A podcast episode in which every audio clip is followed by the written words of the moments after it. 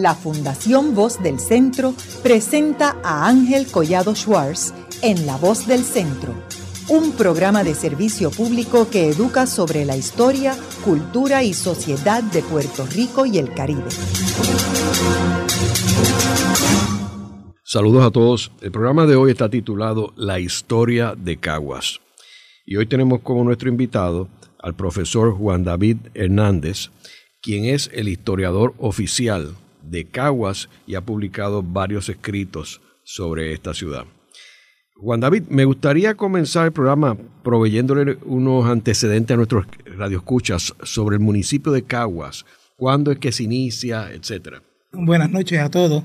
La historia de Caguas no se puede separar de la historia del país completo. El cacicazgo de nuestro cacique Caguax es el predio donde precisamente está enclavado el pueblo de Caguas, que incluía todo el territorio que incluye Aguas Buenas, San Lorenzo, Curabo, parte de Junco y parte de Trujillo. Ese predio era el cacicaco de nuestro bravo Caguax. ¿Qué sucede?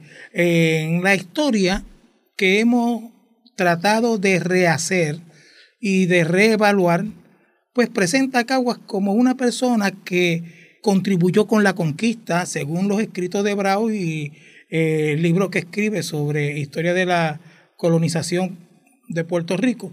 Cuando vamos a profundizar en torno a eso, vemos que hay una fisura que nos hacen recapitular en esa dirección. Por ejemplo, hay una probanza por parte de Juan González Ponce de León que presenta un caguax diametralmente opuesto. Un caguax que batalló en contra de los españoles y que fue extraditado, desterrado hacia nuestra hermana República de Santo Domingo con 15 caciques más. Si está desterrado es porque peleó y peleó como bravo. ¿eh? Uno de los castigos más grandes que tenía la corona española era desterrar a las personas que podían poner en peligro su estabilidad y su gobierno. Y en esta tarea, como historiador, haciendo nuestros buenos oficios, está dirigida nuestra reinterpretación de los documentos y obviamente partir de ellos y ver qué de ellos pues son cónsonos con la realidad y cuáles no son cónsonos con la realidad. Juan David, y sobre Caguax, aparte de lo que mencionaste, ¿qué más sabemos de ese personaje? Bueno, hay incluso quien ha sostenido que Caguax murió peleando en contra de los españoles en Baracoa, Cuba. ¿Eh? Hay unos documentos que señalan, pero hay más de un Caguas, hay un Caguas también en Venezuela, que podría ser el mismo que muere en Baracoa, Cuba.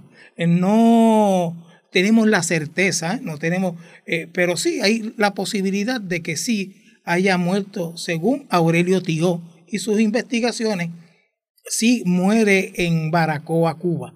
Esto queriendo reivindicar a los aborígenes nuestros que siempre se nos han tildado de que eran dóciles, de que se dejaban quitar las mujeres, que venían extranjeros, eran vagos. Vemos que no es nada más lejos de la realidad que esas posiciones que tradicionalmente se nos señalan a nosotros desde niños en las escuelas, amarradas a la mentalidad colonizada que tenemos nosotros. ¿Y se han hecho investigaciones arqueológicas en el municipio? Sí, ¿Dónde? una muy profunda. Está eh, la investigación de Caguitas SS2, CS2, que queda en la carretera 156 de Caguas hacia Aguas Buenas, en donde hay unos yacimientos muy ricos de, en petroglifos, se han encontrado entierros. El doctor Miguel Rodríguez y el doctor Carlos Pérez han hecho eh, investigaciones en, ese, en esa dirección, en esos sectores, y sí se han encontrado plazas de batú, entierros, restos de cerámica en el sector que es Parque del Monte y donde está ubicado el Jardín Botánico hoy día. Y allí está identificado que las personas pueden haber esos artefactos, ¿sí? ¿sí? en el Jardín Botánico, donde la antigua Hacienda San José, se pueden ver los petroglifos hay unas piedras allí, pero en Cagua, en todo el pueblo, incluso en la parte superior de la montaña en San Salvador, en las caritas en el barrio Cañabón, en el barrio Cañaboncito, existen elementos arqueológicos que nos señalan una gran civilización precolombina en Puerto Rico, que don, don Ricardo la ubicaba como la sociedad Igneri, eran arcaicos y salaloides en, eso, en esos hallazgos que, que se han llevado a cabo. ¿Y cuándo es que se funda el pueblo de Cagua? Cagua es bien interesante. Yo tengo una teoría en esa dirección. Cuando los indios empiezan a reaccionar allá en la finca del Toa y a resistir el maltrato por parte de los españoles, muchos de ellos regresan acá al centro de la isla, conjuntamente con los negros ladinos, que son los primeros negros que traen para trabajar sustituyendo la mano de obra indígena. Esto ya nos da un panorama de que no era ni el indio vago ni el negro vago, porque quien no quería trabajar entonces era el español.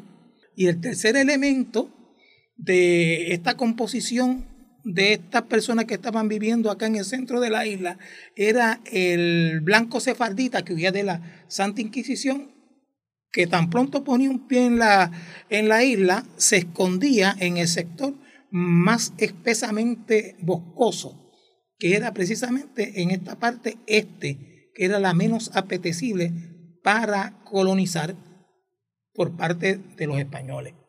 Aquí eso, pues empezaron a crearse un criollo distinto al margen del Estado y de la iglesia, y ese es el criollo, por eso es que nosotros somos harina de otro costal. ¿eh? Nosotros funcionamos distinto al resto de la población. Entonces, ¿En qué año otra vez fue que se funda? Bueno, nosotros como pueblo se funda en el 1775. Esto, la mayoría de los historiadores coincidimos con esto, aunque había un teniente a guerra desde comienzo del siglo XVIII 1727, en investigaciones que han llevado a cabo la doctora Rosario y el compañero Luis Burset, pero porque tenga un teniente a guerra no quiere decir que ya fuéramos pueblo. Sí tenemos constancia de que hay escritos que señalan a Caguas como partido para esa fecha, pero no era reconocido por parte del Estado. Entendemos que ya de 1775 es que comienza a funcionar como pueblo con la alcaldía, con la casa del rey y la casa de Dios, que era la, la ermita Dulce Nombre de Jesús en aquel tiempo era San Sebastián del Barrero.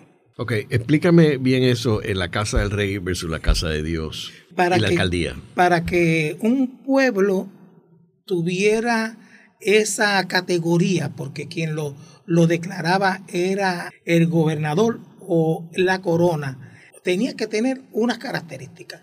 Primero tenía que tener una casa de Dios, que era la, la iglesia o la ermita, que por lo regular era donde se enterraban nuestros muertos, y la casa del rey, que era la casa consistorial o la casa alcaldía.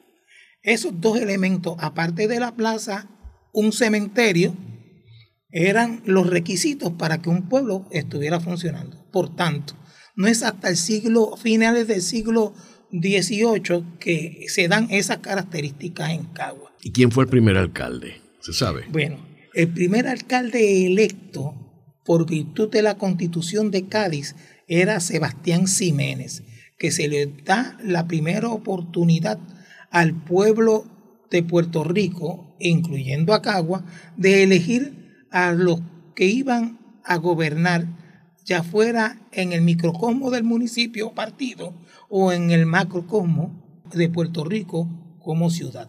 Ahora, ¿eso quiere, ¿eso quiere decir que antes de esa fecha los alcaldes eran nombrados por el gobernador? Sí, eran nombrados por el gobernador y posteriormente también después que pasó el periodo constitucional en el, en el 1814. Regresa el periodo constitucional en el 1820 y en el 1823 ya estaba eliminado. Pero de ahí en adelante hay constancia de que se llevaban a cabo algún tipo de elección o algún tipo de sugerencia por parte de la municipalidad para el que rigiera la rienda del municipio fuera del agrado de los gobernados, ¿no? de los ciudadanos de Cagua.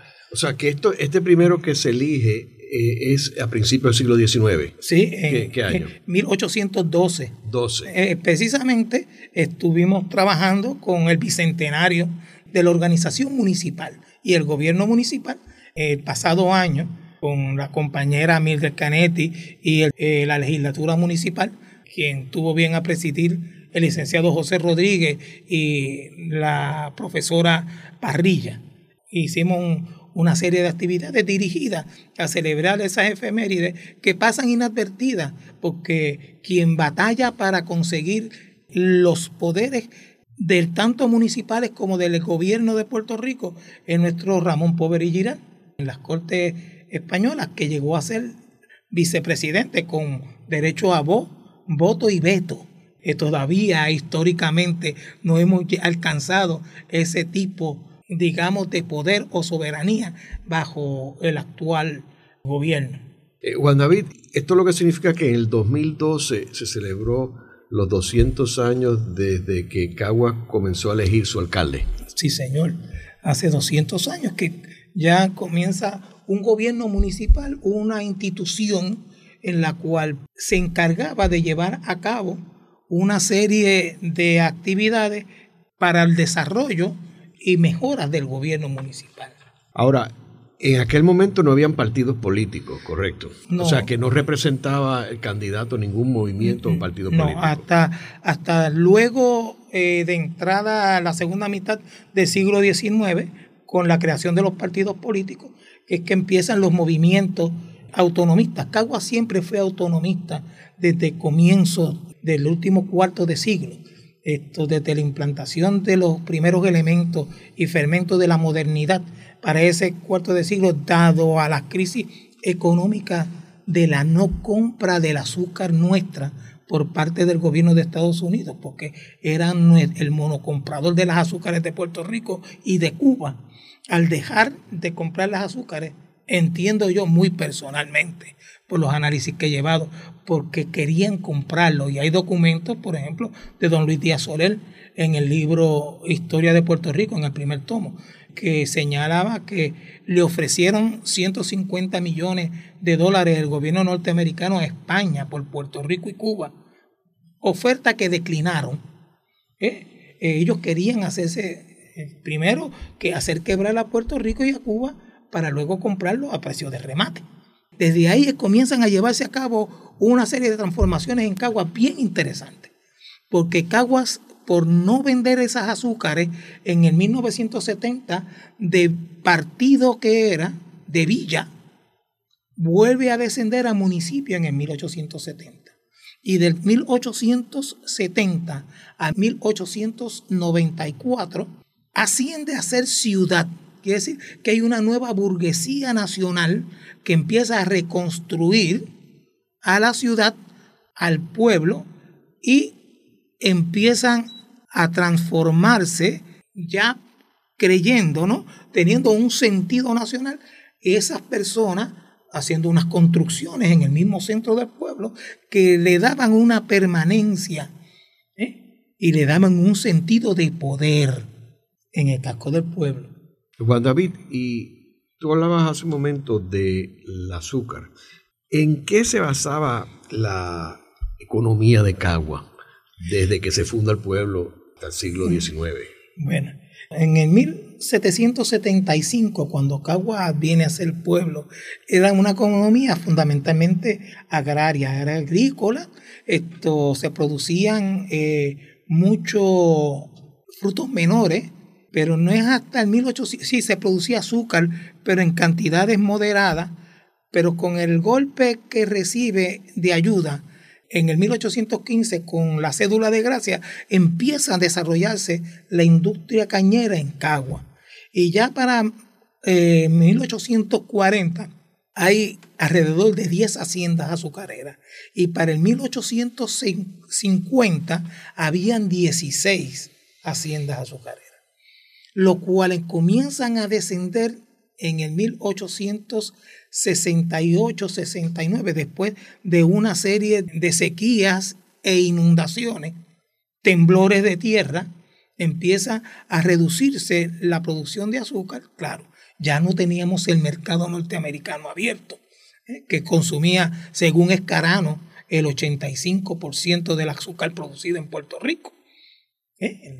Ahora teníamos que trabajar con esa producción, pero vía el clandestinaje, vía el contrabando.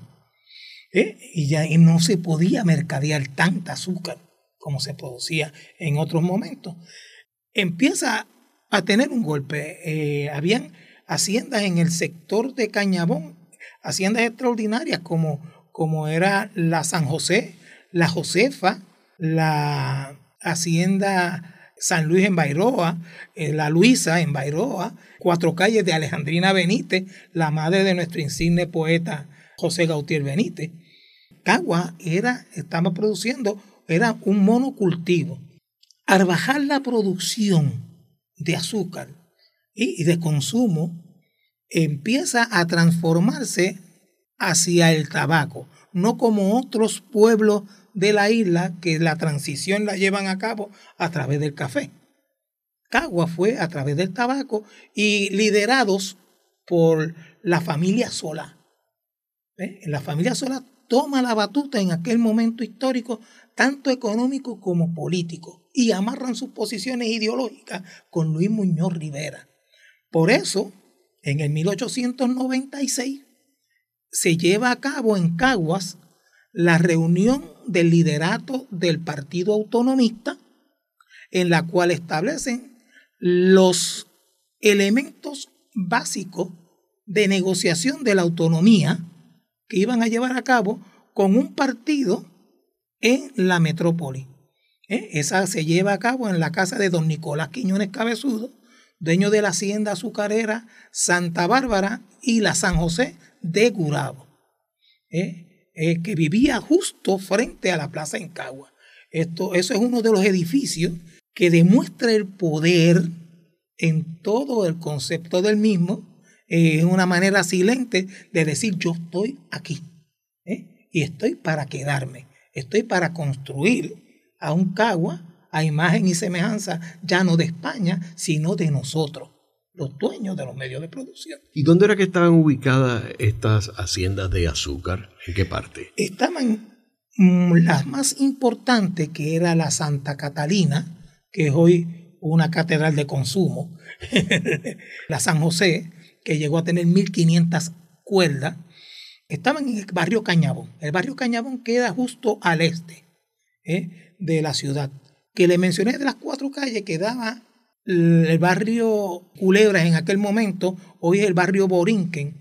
Muchos entendemos que cuando Gautier escribe Borinquen, nombre al pensamiento grato, está hablando del barrio Borinquen, aparte de ser de Puerto Rico, ¿no? ¿Eh? Porque allí fue que se crió, allí fue que se desarrolló, en el barrio Borinquen de Cagua, donde tenía precisamente doña Alejandrina Benítez y María Viviana Benítez su hacienda azucarera. Pues Caguas en aquel momento sabía azúcar, sabía caña. Luego se transforma a tabaco. ¿eh? Y fue un gran centro de tabaco en donde se producía la mejor hoja de tabaco de todo Puerto Rico. Haremos una breve pausa, pero antes los invitamos a adquirir el libro Voces de la Cultura con 25 entrevistas transmitidas en La Voz del Centro. Procúrelo en su librería favorita o en nuestro portal.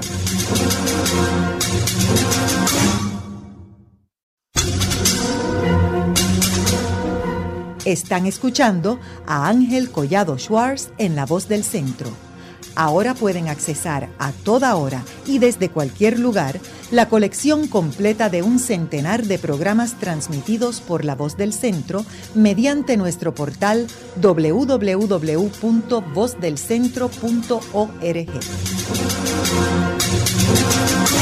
Continuamos el programa de hoy titulado La historia de Caguas, hoy con nuestro invitado, el profesor Juan David Hernández, quien es el historiador oficial del municipio autónomo de Caguas. En el segmento anterior estuvimos hablando de los inicios de Caguas y el cacique Caguax y cómo el pueblo se funda en el 1775, pero es en el 1812 cuando elige su primer alcalde.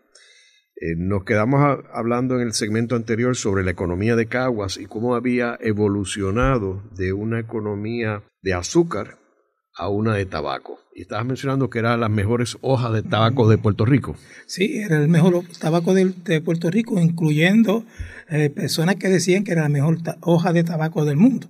Recordemos que en ese momento histórico eh, estaba peleando por la independencia en nuestra hermana eh, República de Cuba. La totalidad del tabaco producido en las haciendas y en las estancias de Cagua y en la región era exportada para Cuba, según los documentos del Archivo Histórico de Cagua. ¿Eh? Quiere decir que el 100% del tabaco se exportaba para Cuba y el famoso habano, que internacionalmente y arrogantemente el pueblo cubano producía en aquel momento histórico, era con tabaco de Cagua, tabaco de la hacienda de la familia Solá. Eran los que se encargaban tanto de producir y de traficar la mayoría de este tabaco. La familia Solat era una que tenía poder económico y poder político.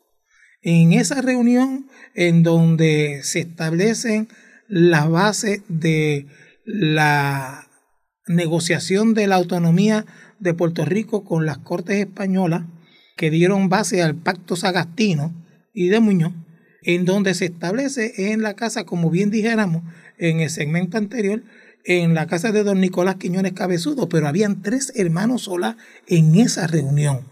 Estaba Celestino, Marcelino y creo que Nicolás Solá, para que vean qué poder tenían en términos políticos esta gente.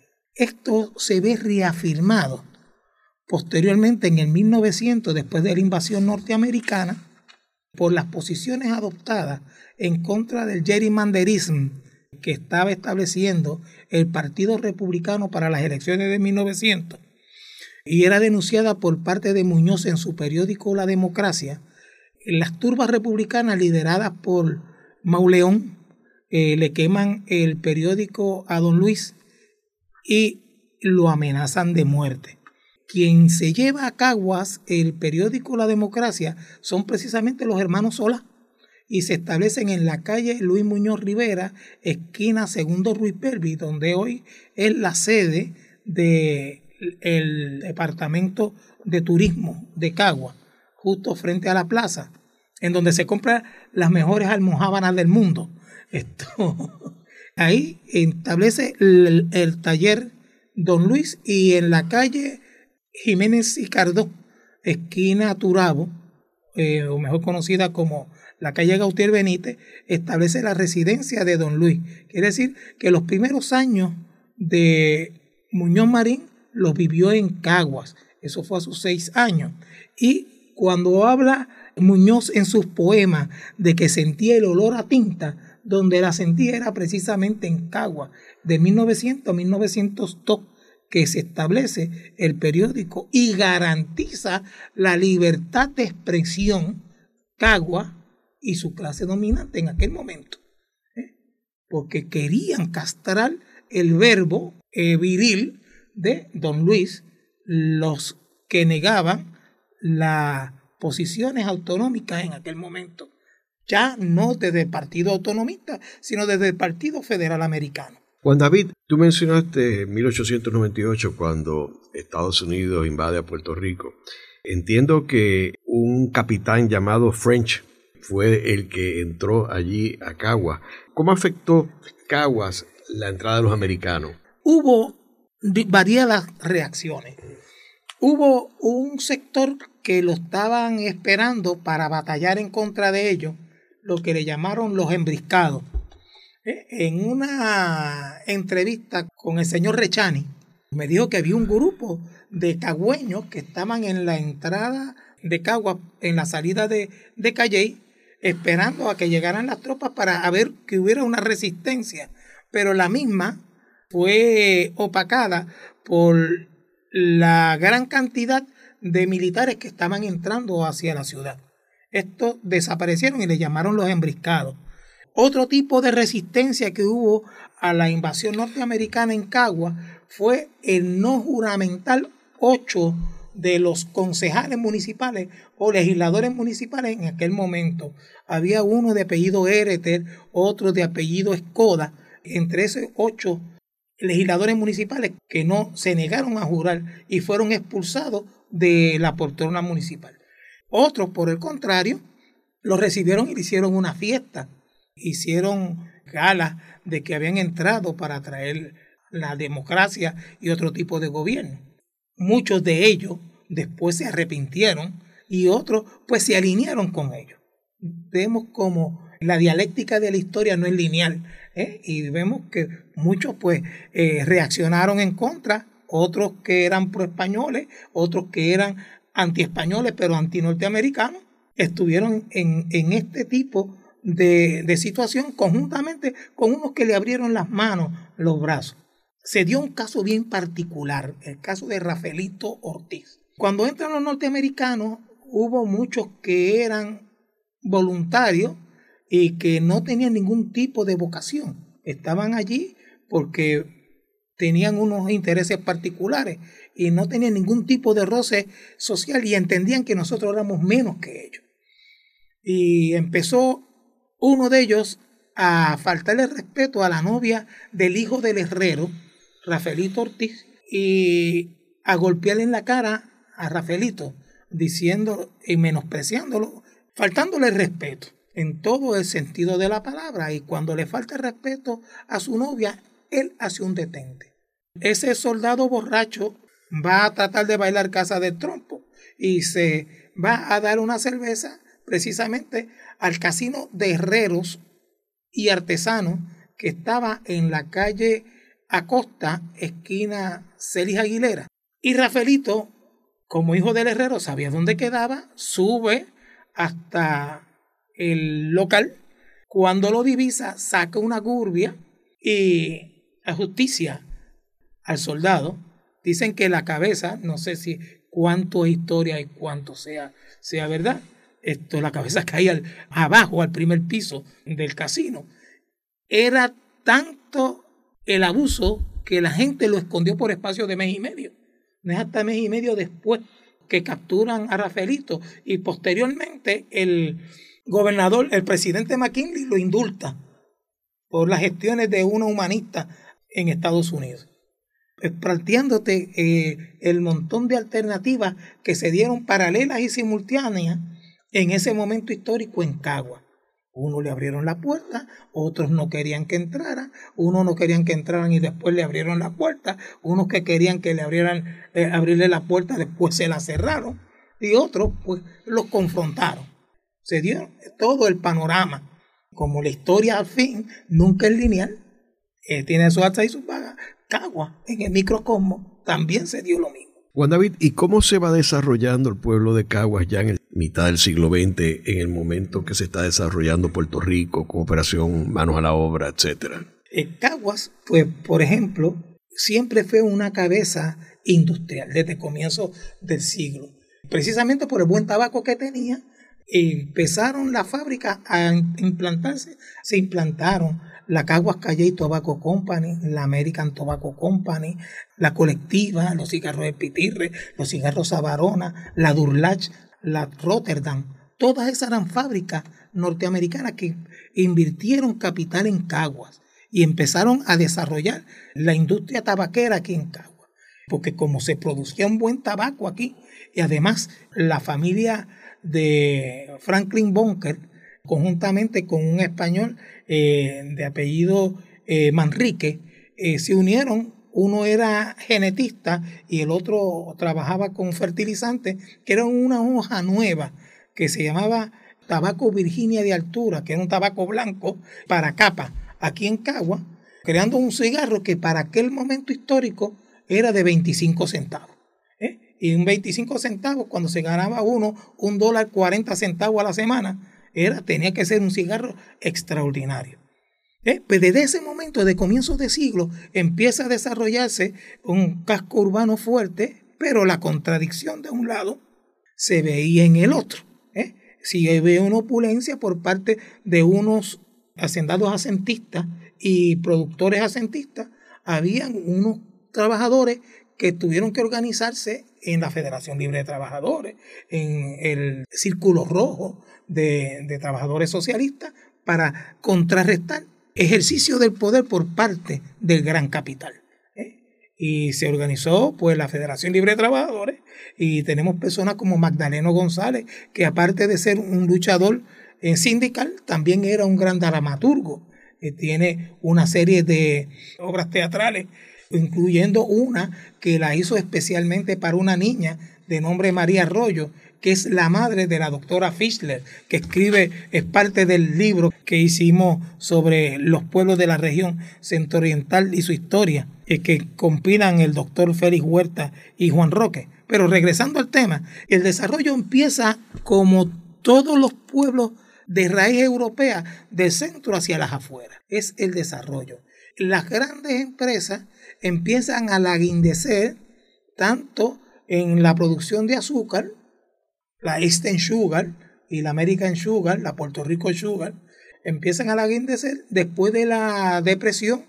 Y ya en la década del 40 había un proceso de parcelación de esto y empiezan a llevarse a cabo una serie de, digamos, desarrollo de pequeñas fincas para los empleados los agregados de las distintas Hacienda y distintos latifundistas en aquel momento histórico. Ahí es que comienza. Por ejemplo, en la zona oeste nos presenta a la doctora Tapia que adquiere la PRA con fondos federales la Central Lafayette. ¿eh?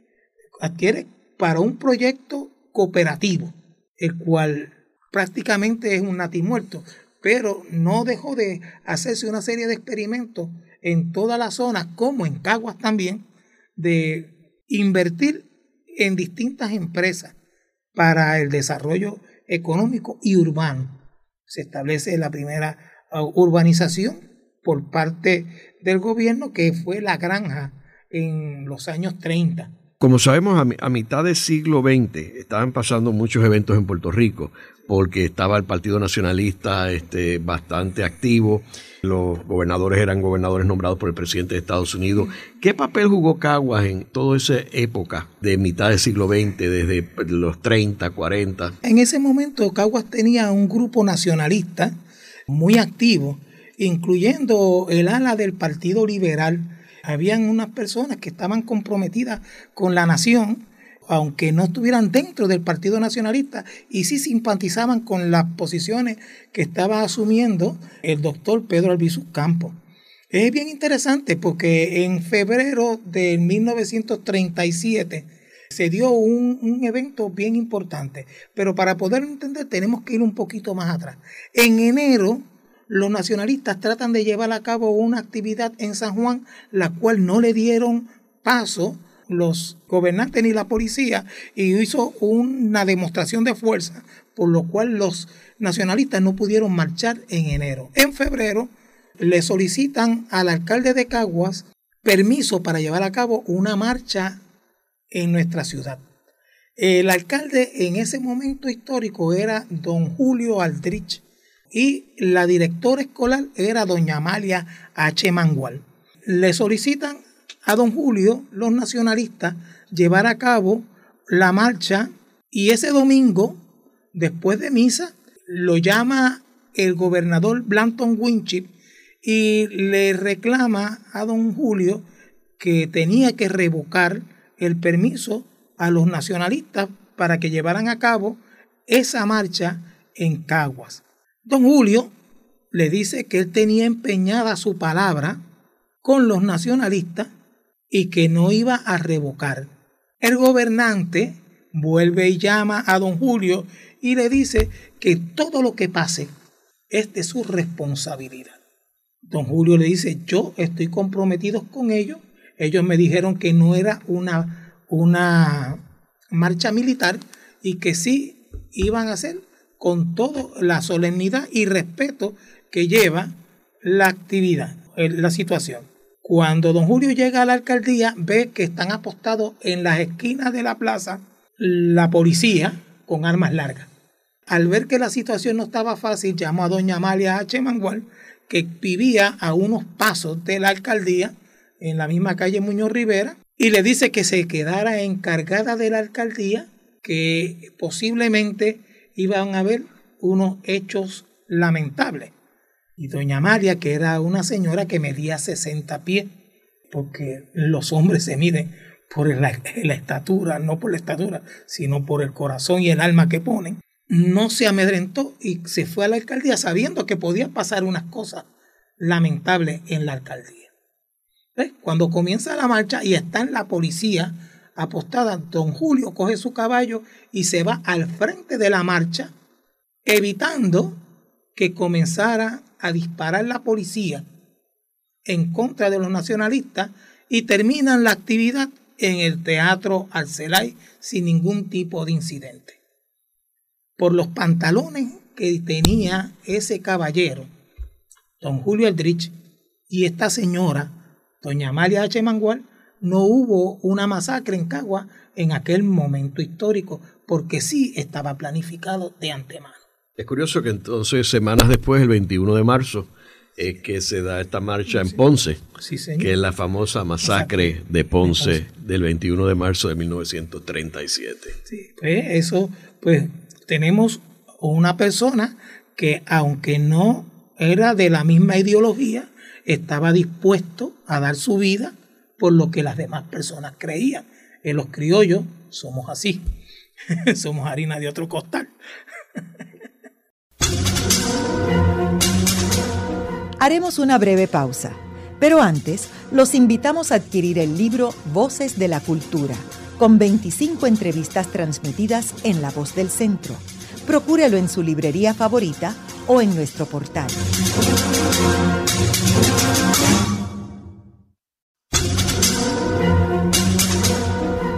Están escuchando a Ángel Collado Schwartz en La Voz del Centro ahora pueden accesar a toda hora y desde cualquier lugar la colección completa de un centenar de programas transmitidos por la voz del centro mediante nuestro portal www.vozdelcentro.org. Continuamos el programa de hoy titulado La historia de Caguas, hoy con nuestro invitado, el profesor Juan David Hernández, quien es el historiador oficial del municipio autónomo de Caguas. Eh, Juan David, en el segmento anterior hablamos de la economía y el desarrollo de Caguas durante la primera mitad del siglo XX, particularmente con Operación Manos a la Obra que llevó hasta el 50, pero ¿cómo siguió evolucionando Caguas, trascendiendo allá en los 60, en los 70? Bueno, Caguas eh, siguió evolucionando de una forma extraordinaria. Empezó primero estableciendo un sistema industrializado basado en la industria liviana primero y en la altamente sofisticada en términos tecnológicos como son la, la farmacéutica y la electrónica. En Cagua se están produciendo marcapasos bien sofisticados de una compañía extranjera. Este marcapaso que tengo yo precisamente se produce ahí en Cagua. También hay una serie de, compañías que hacen medicamentos genéricos para todo el mundo. Eh, Caguas puede que se haya reducido el número de trabajadores, pero es altamente sofisticado. Incluso una mano de obra bien sofisticada, que es bien particular, que no se da en muchas partes del mundo. Y esa es nuestra carta de triunfo, lo sofisticado que tiene la mano de obra nuestro pueblo si bien en un momento dado la gran, el gran por ciento de pantaletas y sostenes que se utilizaban en el mundo salían de Cagua, de Villa Blanca, de la Yarú, de la Granada Mills, de la Irizara, ahora en este momento los medicamentos más importantes salen también en su forma genérica de Cagua. ¿eh? Cagua es en términos industriales un elemento bien importante a nivel internacional estamos insertados dentro del mercado internacional en esa dirección.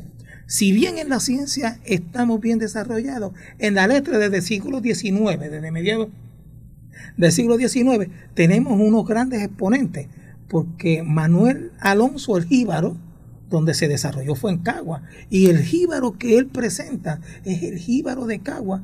Eh, cuando vemos el casamiento de un jíbaro, habla del barrero, que es precisamente el primer nombre que tuvo Cagua. Cagua casco del pueblo, el barrio El Barrero.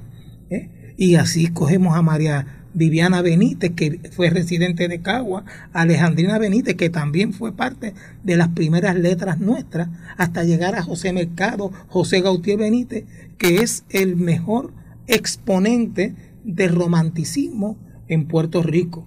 A comienzo de siglo comienza a haber, como le mencioné, unos teatreros, unos guionistas de obras teatrales, como lo era Magdaleno González, Juan Vilar y unos poetas de tendencia socialista como lo era Francisco P. Jiménez y José Ferrer y Ferrer, eh, que nacen de Cagua. Ahora, dentro de las plumas más sofisticadas, tenemos a Margot Arce de Vázquez, tenemos a José Mercado, tenemos a Doña Concha Meléndez, tenemos a Jaime Marcano, tenemos a José Manuel Solá.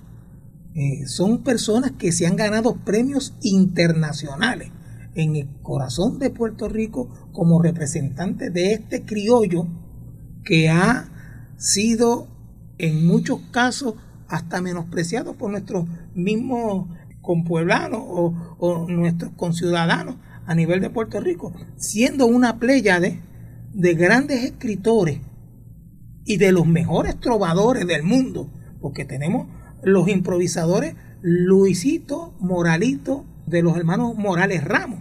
Estos los tres hermanos son extraordinarios exponentes. Luis Pico de Oro, Luis Miranda. ¿eh? Tenemos al cano Isidro Fernández. ¿eh? Tenemos una serie de, de trovadores que son unos poetas del instante. Y Felipe Rodríguez. Ah, Felipe Rodríguez la voz, por supuesto, es uno de nuestros mejores exponentes. Juan, David, y se te quedó Abelardo Díaz Alfaro. Oh, de mi barrio Sabarona. no se me puede quedar. Uno de los grandes escritores de Puerto Rico. Eh, de los grandes costumbristas. Vemos que Cagua es una playa, es un lugar en donde las plumas de excelencia nacen. Nacen porque se dan unas particularidades, sin entrar en los detalles de, por ejemplo, el hermano Carlos Manuel Rodríguez, el Beato, que era un escritor en prosa extraordinario, que incluso fue profesor de profesores, fue su, el maestro de teología al grupo de cristianos católicos de la Universidad de Puerto Rico y era su estudiante doña Margot Arce de Vázquez. para dar un panorama de cómo era esto. Y hablando de educadores, Ana Geméndez también es de Caguas. Sí, doña Ana ha creado una de las mejores universidades que tiene el país, la Universidad del Este, la Universidad de, de Turao, entre otras universidades. Gracias por recordármelo. En esa facultad yo fui parte de la misma. O sea que vemos que Cagua ha sido la cuna de un grupo de puertorriqueños de los más talentosos, de las mejores plumas en Puerto Rico, bien de Cagua. Sí, claro que sí. Y te mantenemos una, un grupo de escritores, como le mencioné, a Jaime Marcano Montañez y José Solá, que son los mejores escritores que tenemos. Ahora también, hablando del desarrollo de Caguas, otro evento relacionado a los artistas tiene que ver los centros culturales que hay en Caguas, desde el Centro de Bellas Artes, desde eh, la Escuela Libre de Música, eh, o sea que en realidad Caguas se ha desarrollado en la parte de las ciencias, este, el hospital IMA, que es uno de los principales hospitales de Puerto Rico. No, ya, ya desde 1924 Caguas había establecido un hospital secundario que se llevaban a cabo operaciones, pero ya con el tiempo se incorporó el hospital en la clínica San Rafael, que es hoy el antecesor histórico del Hospital IMA, que es un hospital que hace operaciones de tercer y cuarto grado. Esto, operaciones sofisticadas eh, de corazón abierto, de reparaciones esto, ortopédicas que son extraordinarias. un grupo de médicos excepcionales esto, que están trabajando ahí y están haciendo una labor social esto, necesaria, no solo para Cagua, sino para toda la región. Eh, también está el hospital regional que ahora se llama el hospital menonita, el cual se inaugura en la década del 70 por parte del gobierno de Rafael Hernández Colón. Luego de una breve pausa, regresamos con Ángel Collado Schwartz en La Voz del Centro.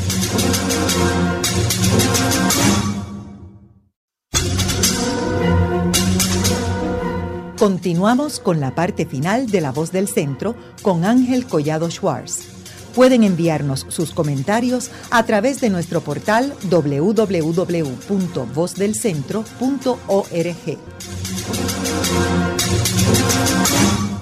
Continuamos el programa de hoy titulado La historia de Caguas, hoy con nuestro invitado, el profesor Juan David Hernández, quien es el historiador oficial del municipio autónomo de Caguas. Juan David, me gustaría que habláramos sobre las estructuras que hay en el casco de Caguas, que algunas de ellas son ya centenarias. Caguas tiene en el casco del pueblo, por ejemplo, habíamos mencionado la casa de don Nicolás Quiñones Cabezudo.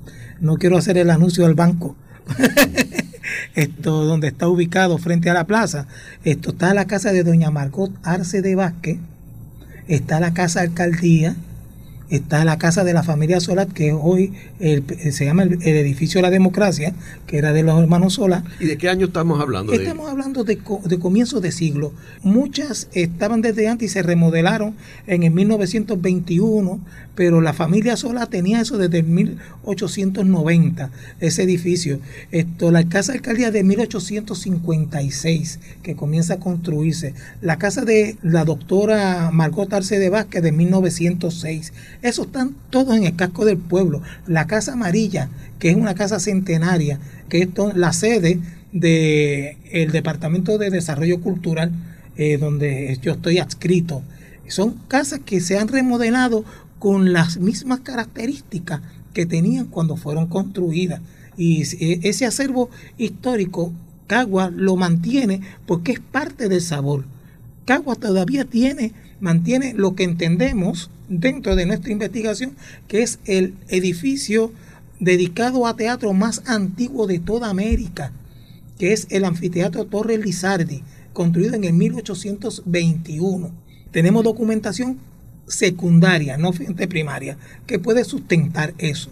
Además, hay una serie de escuelas construidas estilo Art Deco, precisamente por la administración de don Julio Aldrich y doña Amalia H. Mangual, que son la Escuela Luis Ramos González, la Escuela de Artes Industriales, la Miguel F. Chiqués, la Nicolás Aguayo Aldea, la JJ Álvarez, allá arriba en el campo, en el barrio Tomás de Castro, la Escuela Sandalio Marcano, la segunda unidad Sandalio Marcano.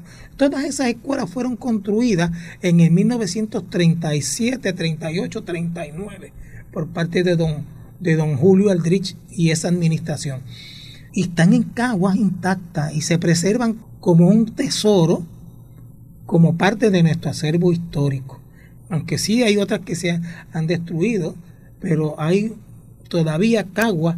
Entendemos que por un lado el sabor a pueblo pequeño como el sabor a metrópoli, simultáneo. Hay otra persona que jugó un papel importantísimo en el desarrollo de Caguas y que trascendió líneas partidistas en Puerto Rico, que fue el fenecido alcalde Willy Miranda Marín. Fue una persona que le dio una proyección a Cagua extraordinaria y que eh, su importancia en la historia de Puerto Rico es fundamental, particularmente en el siglo XXI. Eh, o sea, que es una persona que trascendió los límites de Cagua.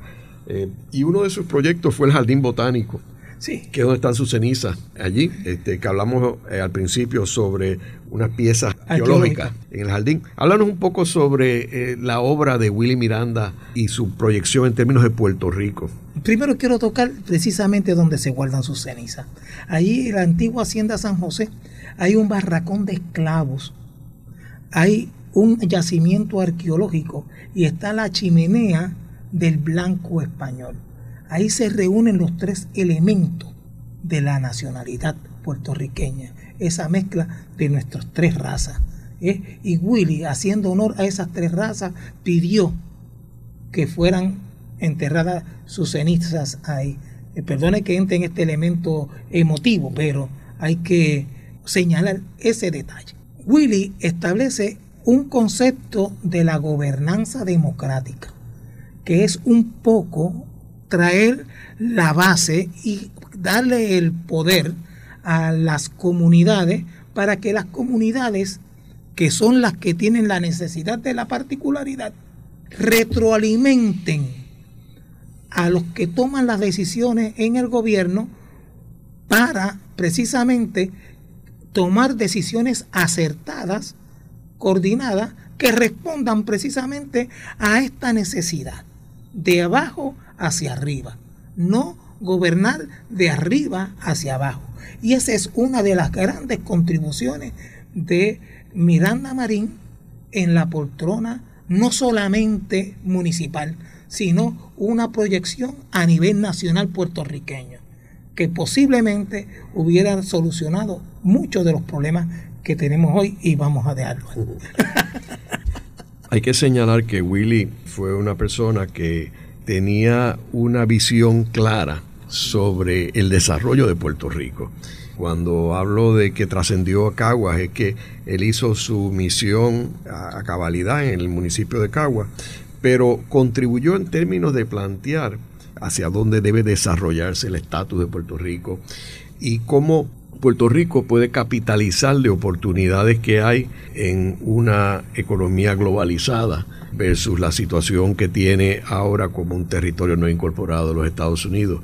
Y él en su último discurso pues fue muy enfático de llamar las cosas como hay que llamarlas. Mm. Eh, así que yo creo que él, él queda inmortalizado en términos de la historia de Puerto Rico. Sí, eh, yo estoy eh, muy de acuerdo con usted. Como historiador entiendo de que el planteamiento serio de la soberanía para resolver la problemática de Puerto Rico, él lo hizo enfático y dio, los pasos necesarios para que nos dirigiéramos hacia esa posición. ¿eh? Y sin ningún tipo de, de esconder la realidad que estamos viviendo, señalando de que teníamos unas limitaciones francas, teníamos unas limitaciones coloniales, las cuales teníamos que ir dejando en aras de un país soberano, soberano con toda la extensión de la definición del vocablo. ¿eh? Puerto Rico como nación y proyección hacia el mundo. El programa de hoy hemos discutido la historia de la ciudad de Caguas, que es uno de los municipios autónomos más importantes de Puerto Rico, con una población de sobre 140 mil personas, y que a través de los años, desde el 1775 que fue fundada, tiene una historia muy rica de hecho, desde los tiempos del cacique Caguax hasta cuando se funda como ciudad en 1775 y luego en el siglo XX, ha tenido una posición y un rol protagónico en la historia de Puerto Rico, culminando con la contribución extraordinaria que hizo el fenecido alcalde Willy Miranda Marín, particularmente en términos de la proyección y la visión de Puerto Rico en el siglo XXI. Gracias, Juan Muchas gracias a ustedes. Esta ha sido una producción como servicio público de la Fundación Voz del Centro. Los invitamos a sintonizarnos la próxima semana a la misma hora. Y recuerden que pueden adquirir el libro Voces de la Cultura en su librería favorita o en nuestro portal.